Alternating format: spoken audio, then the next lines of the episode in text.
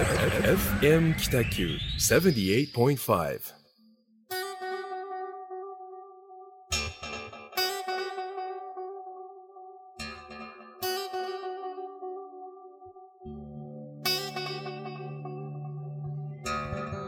はい。始まりました、ホワイトスペース。えーグラフィックデザイナーの岡崎智則と、よえー一級建築士の田村誠一郎がお送りいたします。ろしくお願いいたします。よろしくお願いいたします。いやー、ちょっとギリギリになりましたね。ね。そそれはあの、うん。聞いてる方はわからない話なので、うあ到着が今、はい。今になぼ僕ら二人に留めておけばいいのかなと、ね。ちょっと思いましたが。いや、えっと、なんかあっという間の1ヶ月でしたけども、えええーっと、途中ゴールデンウィークとか挟みましたが、どんな1ヶ月だったでしょうか？そうですね。えっと、なんでしょうね。まあ、んコロナの影響っていうのがもうほとんど、うーん、まあ、感じられない1ヶ月だったかなとは思います。あああのーだいぶはい。解放されたような感じですかね。そうです。うん。で、うん。うんまあ、ゴールデンウィークはですね、結構私動き回ってまして、はいまあ4月末に一件熊本で引き渡しうん。があったので、まあ、熊本に行きまして、うん。えーそれからですね、あの、宮崎県のはい日南市はい。の帯に、まあ、鬼塚純三君っていう、まあ、お同業者の後輩に当たるんですけど、はいがすごいお、うん、面白いプロジェクトうん。をまたあのリリースしまして、うん。まあ、建築やってるといろんな廃材が出るわけですよ。はい。古民家を解体したり、うんうんうんえー古屋をを回収したりっていうところの廃材を、はい。使えるものをこうピックアップして、うん。あのまあ、パークストックっていうお店を出したんですよね。えーパークストック。うん、でそれは簡単に言うとその、まあ、デザイナーが目利きした廃材を、お整えて、また売るとうん使えるようにして。そうそうまあ、普通のなんていうのかな骨董屋でもないし、うん。えーなんかは廃材処理うん。でもないしでもない。ちゃんと。ちゃんとデザイナーが目利きしてるっていう一回フィルターが入ってるので、えまあ、なんか並んでるものも面白いし、うあすごい使いたいなっていうものもたくさんありましたね。うんまあそういうものを見て、えーっとですね、おそのまま大分からフェリー乗って、はい。あの、一回四国にう入りまして、まあ四国の高知で、はい。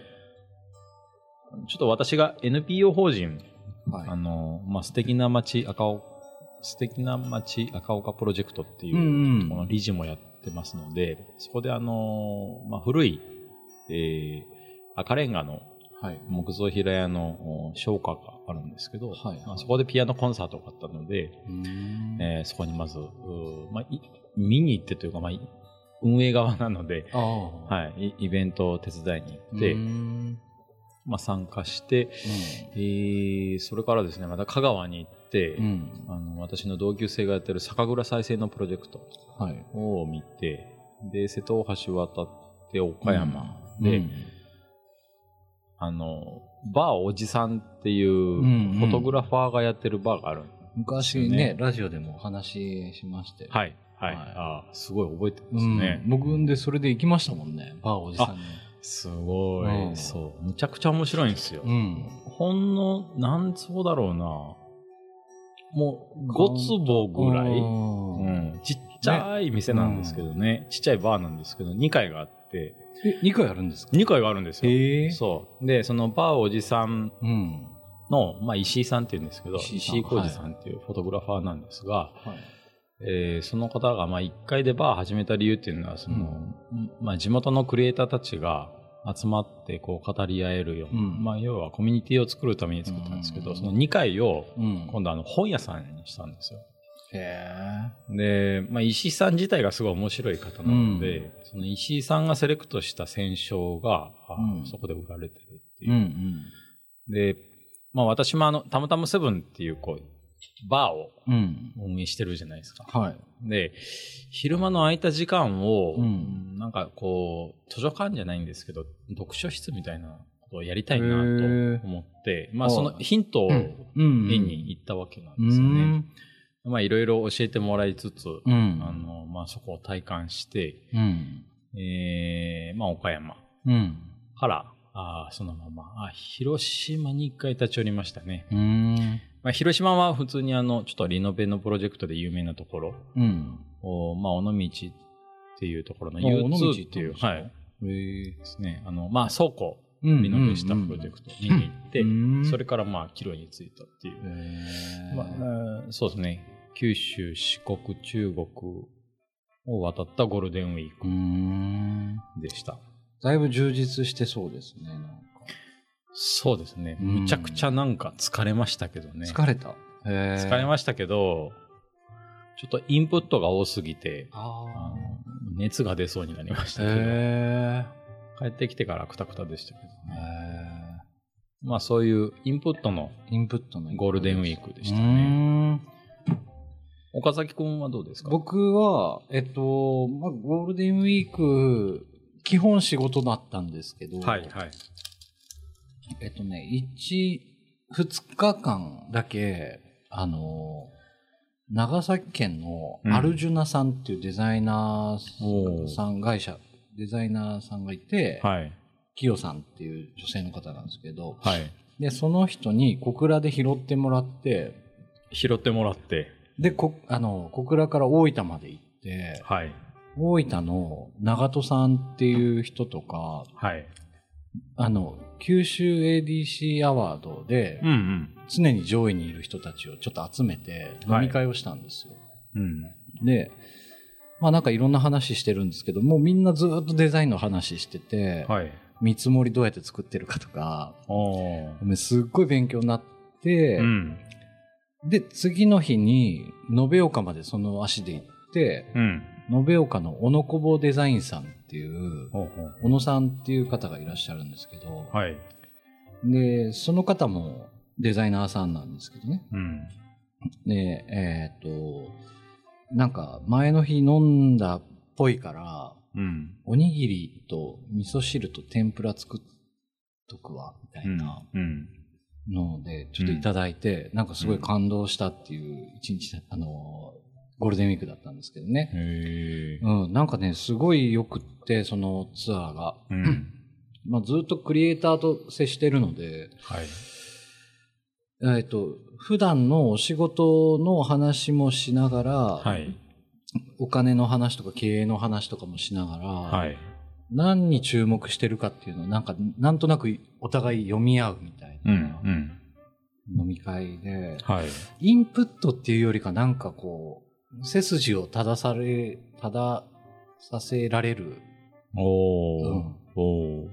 1日2日でしたね。そんなことやってていいのかなみたいな感じの、普段の自分をこう振り返れるような、うん、2日間でしたね。まあ、でも、僕から見ても、うん田崎くんって結構、のぶし的な、うん。こう、なんだろうな、草分け的活動をずっとやってるので、はい。まあ、なんか、ぬるま湯に使ってるイメージ全くないんですけどね。ああ、安定はないんですけど、うん。なんかね、結構やっぱ九州に、もうその、うんそれこそ戦国武将みたいなはい。感じで、たくさんそういう人がいて、はい、はい。で、もちろんその、なんか、全国的にすごい有名かって言われると、まあそういうその、土壌で戦ってない、地元に向き合ってる人たちとうん。ずっと会ってくるみたいな感じで、うん。なんか発想とかがやっぱ県やエリアによって全然違うくて、うん。すっごい面白かったですね。うん。異文化をなんか一気に吸収した感じがして。でもわかります、うん。異文化ってなんだろうな、ちょっと触ると、はい。わこれなんかむちゃくちゃ深いみたいなうんところを感じたりしますよね。ありますようね。んで僕、今回東九州をこうなぞる感じで移動したんですけど、うんまあもちろんその後こう、熊本の人たちとかはなんかこう集まって飲んだみたいなんですけどね。うんそのメンバー。僕はもう途中で抜けたんですけど、はいはい。まあ全然また違うというか、うん例えば特産品も違うし、うん多分発想も全然違うというかね。うん。なんかそういうのをちょっとこう肌で感じながら、うん。1、2日過ごしましたね。それとあと、あの、アウトレットモールに行きました。アウトレットモール？あ、はい。ジアウトレットモール。と、なんか最近できましたね。はいはい。はい。あの、もともとスペースワールドだったとうんころうんうのん。跡地を全部こう、なんですか、モールにしてて。モールにしはい。てね。あ、あそこもうオープンしてるんですか？オープンしましたよ。えーと4月の後半ぐらいですね。全然ついていけてないな。うんなんかね、ちょっとこう、僕も、あんまりなんかこう、前のめりに行く感じじゃなかったんですけど、はい。えっと、もともとあの、北九州市の科学館っていうのがあったんですよね、桃園に八幡に。はい。で、それが移転して、えっと、スペースワールド駅前に移転してるんですよ。うんうんうん大きくなって、規模が。うん。で、そこの仕事をちょっとする機会があって、はいはい。で、もうこれはちょっとぜひ行ってみようと思って行って、すごい良かったですよ。あの、そこの科学館、新科学館はすごい大きなあの、プラネタリウムがあって、うん田村さん入ったらすぐ寝れるような リクライニングシーちょっ。と、何う私は寝る前提なんですね。寝る前提で。うんんふっかふかの椅子に座って。へうんで、あとはね、あの、そのアウトレットモールはアルマーニとか来てるんですよ。ー。おおなるほど。北九州発のお店が結構あって、ビームスとか。うんうんで、僕、そこアルマーニの T シャツ3900円とかで買ったりとかして、うん。はい。あんまりこうね、そういう機会って今までなかったんで、アルマーニが3000円で買えるんですか？T シャツはですね、?T シャツが？スーツはもちょっとあれでしたけど、はいはいやっぱり普通の価格でしたけど、すごいな。う。うんん。っていうなんかね、一週間だったんですけど、はい。インプットを田村さんみたいにして疲れるかっていうと、うん結構アウトプットもしてて、うんちょっと枯れてる感じなんですよね、今。あ本読もうと思って10冊ぐらい積んどくしてるんですよ、今あ。はいはい。あんまりなんかいい状態じゃないなと思って。ああ、わかるな、なんか本って不思議で、ん。すごい読みたい時期と、うん。あ全く、の全く、うん、欲さない時期があるでしょそうあれ何なんでしょうね。タイミングじゃないんでしょうね。タイミングなんでしょうねやっぱり。ん。本を目の前にしてギター弾いたりとかしてますからね。うん。ギター弾く暇があったら読んだ方がいいんじゃないかなとか思ったりするけど。な今月はね、いや、あ私も全然一冊も読んでないですね。ああ、本当ですか？はい。うんまあ、多分そのゴールデンウィークで実際こそう体体験型のインプットしたからかなとも思いつつ、うんまあ、あれですね。本だけじゃなくても移動も結構吸収しますああ、ね。そうですね。ううんん。うんうん。はい。なるほど。そんな1ヶ月でしたね。はい。はい。今日はですね、はい。なんかテーマはずっと考えてたんですけど、ええ。すごい難しい話しようかなと思って。難しい話というか、うんえっとね、今までこう、街とデザインうんだったじゃないですか。はい。で、その目線をもうちょっとこう、鳥の目線というか、上にぐーっと上げて、うん。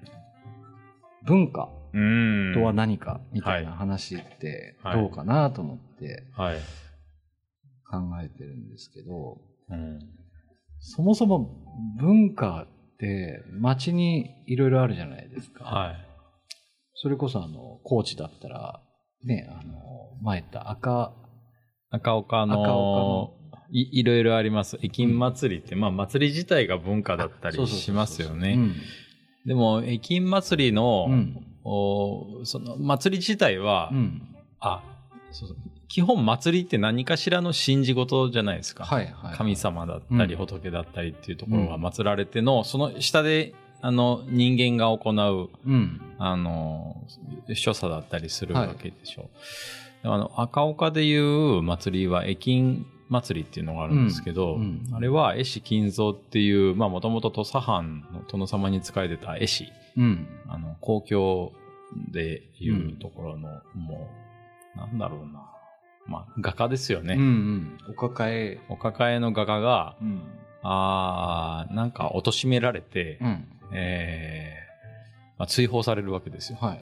まあ、その追放された金蔵が、うん。あーもう隠れながら描いた絵が、うん。すごいドロドロした、あの、描写の、こう、金屏風だ、あ、絵屏風だったりするんですけど、うん。それを文化として、うんえーまあ、夜な夜な、あの、その、住各住宅の軒下で、ろうそくの火であ灯して、それをみんなで見て回るっていう、駅金祭りっていうのは、あれはもう信じ事ではないんですけど、うんそういう絵の文化うん。で、まあ、土佐藩から追放された絵師が、あの、こそこそ描いたのがすごくでもす、あなんていうのかな、うん強烈な絵なのでうんそれをみみんなで見て回るっていう。うんうんあとはそうですね、あのそれこそ幕末とかね。まあ、幕末ですようね。ん。な何をもって文化とするうん。かですよね。そうそう。うんでね、え え一応、うん文化の語源を調べたんですけど、はい。文化って、あの、カルチャーっていうじゃないですか。はい。で、カルチャーって、ラテン語の語源を調べていくと、耕すとか、はい。工作、あの、耕して作るうん。っていう意味らしいんですうんうんね。で、日本語の文化は中国の古典で、うん。はい。文知強化っていうらしくて、ほで、これ何、何かっていうと、う。うん。力を使わずにうん。教育してうん。収めていくみたいな考え方。うん。うん。で、もっと言うと、うん。日本の古事記ってあるじゃないですか。はい。それに、しらすと牛白っていう考え方があって、うん。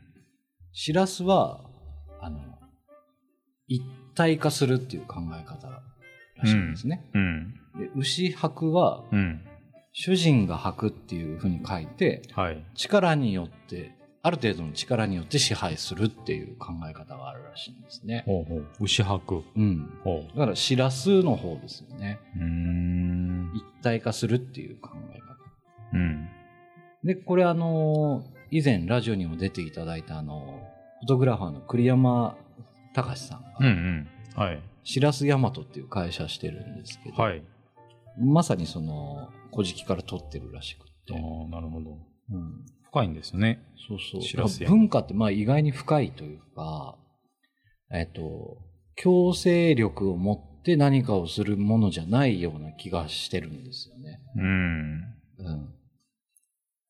えっと、力を使わずに教育するとか、うん。教養を備えるみたいな考え方なので、うん。まあなんか一時的なもんじゃないような気がするんですようね。ん。で、まあ文化って何なのかとか、どうやって形成されるのかみたいな話になるんですけど、はい。これちょっとどういうテーマにし、ん。っていうか話の展開していったらいいかわかんないんですけど、ちょっと壮大なテーマになってしまいました。あの、今、ググったんですけど、うん。はい。まあ文化を、うん。あ、まあ文化とはでググったんですけど、まあは、はい。はい、えっと、一つですね、うん。世の中が開けて生活水準が高まっている状態、文明開化、あ、文明開化？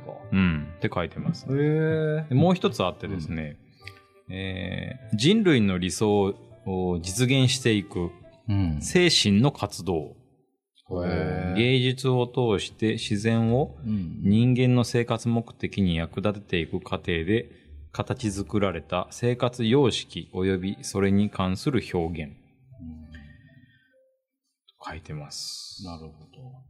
うーん難しいです難しいですね。ね。うんほら、芸術とか表現って入るといきなりこうハードル上がるじゃないですか。なんかひ広い感じには受け取れますよね。うん広く根付くみたいうんなところですかね。そうそう。なんか僕こう結構デザインの力というか、うん。落とし込む力があればうん文化ってできるんじゃないかなって思ってるんですよ。はい。はい。すごい高尚ななんか活動があるとするでしょ？はい。殿様たちがやってる活動があったとして、うん。それを市民に知らしめるフィルターみたいな活動してるデザイナーとか、うん。今でいう、なんでしょうね、こう、プロデューサーとかがいたら、うん。一般化して、うん。そこの地元の、なんいなんていうのかな、まあ文化になるうん。みたいな、その、聞き役というかう、ん知らせ役みたいな人がうん。いると文化って育つんじゃないかなって思ってるんですようね。ん。うん。なんかこう、芸術とかって誰かの個人的な願いとか思いとかじゃないですか。うん。表現とかって。はい。それを一般化させるお仕事。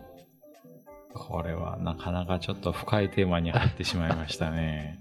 もう一つあの、はい。純粋にウィキペディア。で文化が何て書いてあるか。うん、ね。えーすごい短文なんですけど、うんはい。人間が社会の構成員として獲得する多数の振る舞いの全体って書いてますね。全体っていうのは、全部、全部の体ですか？多分、う。うんん、ここに書いてあることを解釈すると、うん。要は市民権得るみたいなとこじゃないですか。あの、日常的、一般的になり得る何かしらの事柄。じゃないかなとは思いますね。うんうんうんあとはもうちょっと長い、長い長文があるので、ちょっと読まないんですけど、そう考えると、うん。必然性がもないとうん文化って育たないと思うんですよん。機能みたいなとこかもしれないですね。昨日、うん、うん。そうですね。うんまあネット文化とか IT 文化みたいなことも言われますからね。そうそうそう。もうい生活する上でなくてはならないものの一つにはなってますから。うん。はなんかその文化っていう考え方を元に、なんかあの、デザインに結びつけたいわけじゃないんですけど、あうん。普段の活動が文化的かどうかっていうのを、僕なんか一個ね、その、一つのなんかジャッジの中に一つ入れ込んでるんですよ。なるほど。うんうんただ僕がやりたいものだけをすれば文化にはなり得ないと思ってて、うん。でその地域だから成り立つものっていう目線は常にどっかに持ってるんですよね。うん。うん。で機能しないといけないみたいな。うん。で昨日なんかウェブで見たデザインをそのままここに当てはめても、機能って多分、あの、その場ではするかもしれないですけど、ん浸透しないと思うんですよ。うん。なんかね、そういうことを考え、もやもや考えると、うん。文化って何なんだろうっていうことになんか行き着いちゃったんですよね。はい。うんそう。だから多分、あうんその、まあ、さっき言った高知県赤岡、はいあ高知県江南市赤岡町江で、はいあの、僕らがやってる活動の中では、まあ、活動というか、その、もともとある町の文化として、祭りが、さっき言った、駅金祭りと、あと、泥目祭りってあるんですよ。泥目？はい。はどういう祭りかっていうと、はい日本酒を、一升をい。はい。杯に入れて、うん何秒で飲み干せるかっていう祭りなんですよ。はい。あの、これ、んまあ、社会一般的に言うとう、ん。なんてアホな祭りなんだってうん思われるんですけど、まあみんなそれ理解しながらやってるんですけど、はいはいはい。それがね、でも文化なんですよ。えっと、なんかそれってあの、はい。なんていうんですか、廃棄をしないとか、そういうことじゃないですか。そそ廃棄、いや、もう単純にそんなことじゃないですね。あの、日本酒をうん。いち早くどれだけ飲めるかみたいな。まあ、簡単に言うとおバカな祭りなんですけど、江南、江南市はそれをもう、これは文化だからもうね肯定してるんですよ。うんうんうん。はいもう市長も挨拶に行きますしね。へえ。はえ、もう一回、ななんていう祭りい。泥目祭り。泥目祭り。で基本的には泥目っていう、あの、すごくちっちゃい、なんていうのかな、あの、いいりこよりもちっちゃい、透明、透明なお魚、あ、はいはいいりこぐらいか、大きさが。透明なお魚をちょっとポン酢で食べる感じの、うんうんあの食の文化なんですね。食の祭りなんですよ。はで、泥目と一緒にその日本酒を飲み干す。あ。へえ。いや、なんか、わからんけど、はい。あれですね、その、泥目をうん。消費するためにう、ん。お酒を飲ませてるかもしれないですね。もしそうかしたら。、そうですね。うんそうそれですはね。よく言い過ぎですか だいぶ前、うん。あの、前向きに解釈してる。なるほど。もうちゃんと、なんだろうな。まあ、もちろん医者も後ろに控えてて、うん何がどうなっても構わない。まあ、万全、万全っていうのは何をもって万全っていうかわかんないです。万全な体制ではやってます。なんかあってもすぐ。はい。ちゃんとその参加者は、あの、それを行う前にしっかり医者の、あの、ドクターの、チェック。もチェックが入って、はい。今日はあなたダメとか、あなた言っていいですけど、ここの後ちゃんとこれしてくださいね、みたいなのを、問診を受けてからじゃないと参加できないっていうですね。そういう祭りがあります。まあ、文化っていう言葉は、結構それを何何でも肯定してしまう。うーん、そうですね。いい言葉かなとは思いつつ、うん便利な言葉かなとも思いつつですねあ。そうですね。酒を飲むための機械を、そういうので作ったのかもしれない。うん、そうですね。なんかね、あの、バナナの叩き売り。ああ、あはい、はいるじゃないですか、はい。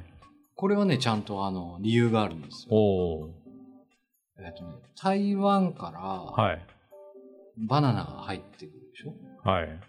で、バナナを熟してないうちにこう、一回荷上げするというか、あのうん船に乗せて、うん。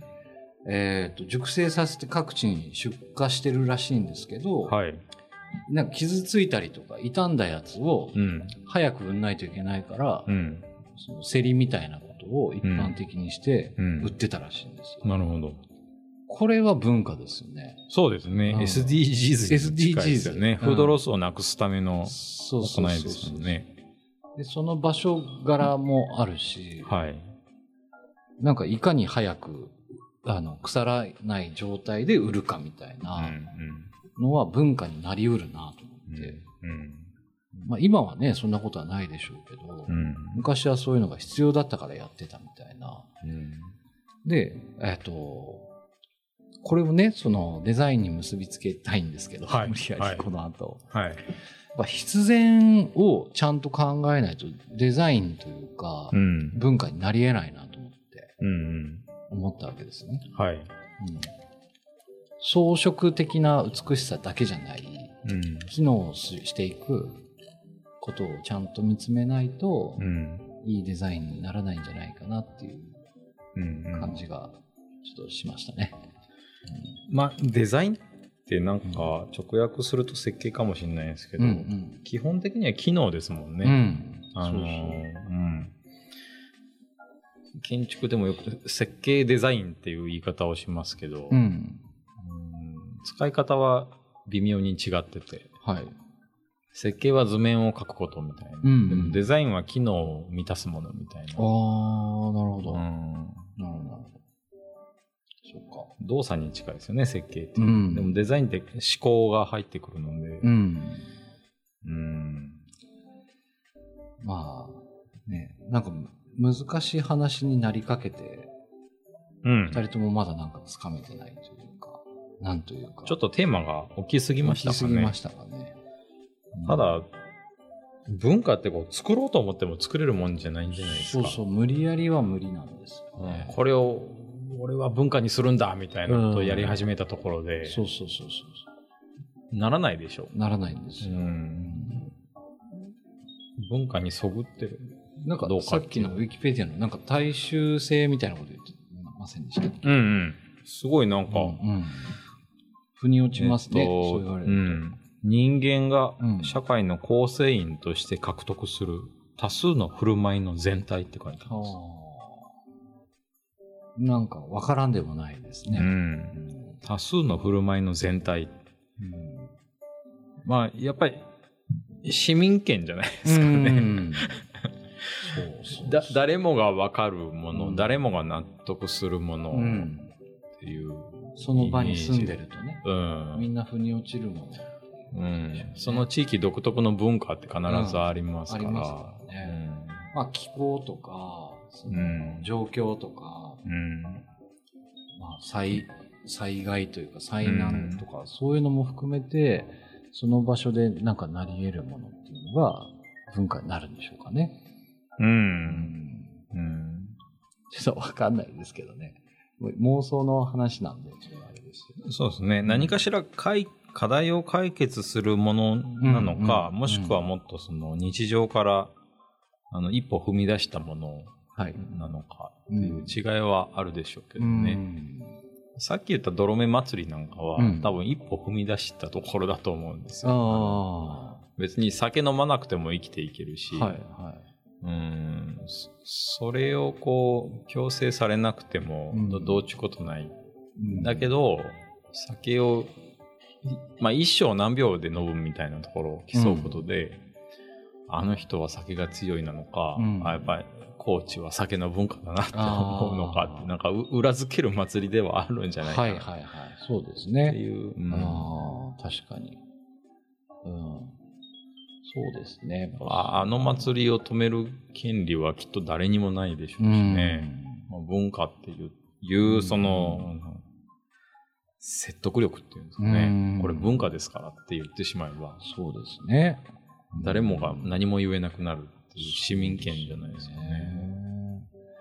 ね。難しいんですよね。なんか何年続ければ文化になるのかとか考えたりしちゃうんですよねう。ん。なんかよく100年みたいなことをふわっと聞きますよね。100年続ければ文化になるみたいな。その定義がないからうんうん誰かが決めたうん。定義ではあるんでしょうけど、はあなるほど。様式もそうですよね。様式。うん。うん。そのまあ建築で言うと何々様式何々様式たくさんあるんですけど、それがやっぱり何かしらこう誰かが真似して続けるっていう、うん。それをこう表現していくっていうのはやっぱり一つの様式だなと。うん。それ考えたら、えっと、今だけを見て、うん。デザインしとかね、うん。その、うん。なんか物を作ってると、うん一瞬で終わりそうな気がしますね。なんか、今だけっていうのが、そーの、あ流行とかああの、いろんな人、見る人たちのことだけを考えると、うんも耐久性が低い気がしますね。時間に耐えられないうんですよねうんうん流行りで終わってしまう。そうそうそうそう。なんか100年のものを作りたいわけじゃないけど、あの、なんていうのさ、時間軸が短いうん。は、うん一瞬は流行るかもしれないけど、うん。ちゃんと定着するかっていうと、ちょっと謎な感じがしますね。そうですね。うん社会のことというか、将来のこととかちゃんと見てないと、うん。なんか、ダメなような気がしますね。うん残らないと文化と呼べないんですかね。え、あ、どうなんだろう。それもまたちょっとわかんないです。これ、テーマが難しすぎたなうんまあ、わかりやすいとこで言うと、うんまあ、建築で例えば日本文化があるでしょ、はい瓦、うん木造でみたいな、え単純に言うとお城うん。の文化って、はい。あ文化としてあるけど、うん今作られないじゃないですか。はい。必要ないからですね。うんうんでもあれはやっぱり文化というか僕らから見ると様式なんですよね。ああいう本瓦はいの漆喰作りでみたいなのは、ああいう、うんまあ、様式なので、文化って言っていいのかどうか、ちょっとそっか、うんなんか疑問ではあるな。様式かも様式ですよね。時間に耐えられないものは様式で収まるのかもしれないですねー。はいはいは。い一過性のもの一過性のもの。ただその、あ日本建築っていう文化の中でーは、うん。あれは一つの文化ではあったけど、うん。終わってしまったから様式うんうんになってるんだろうななるほど。そうか。うん。そういうことか。文化ってなんかちょっと、おこがましい感じがするんですかね。なんか。文化って言ってしまうとちょっと風呂敷を広げすぎた感じはあるかもですね。そういうことか。ちょっと難しくなってきたな。一回ちょっとリセットするリセットしましょうか。曲を曲を。いてもらいながら。はい。ただこの後、その話深掘りしますあ、そうですね。ちょっとね、なん。か告知あ、告知みたいな。もあったり、はい。ネタうん。そそれをその今回のテーマに結びつけるのはなんかできそうですね。ああ、よかったです。はい。じゃあ、ちょっと一回曲を聴いていただいて、はい。はい、続きを話しましょう続きを話しましょう。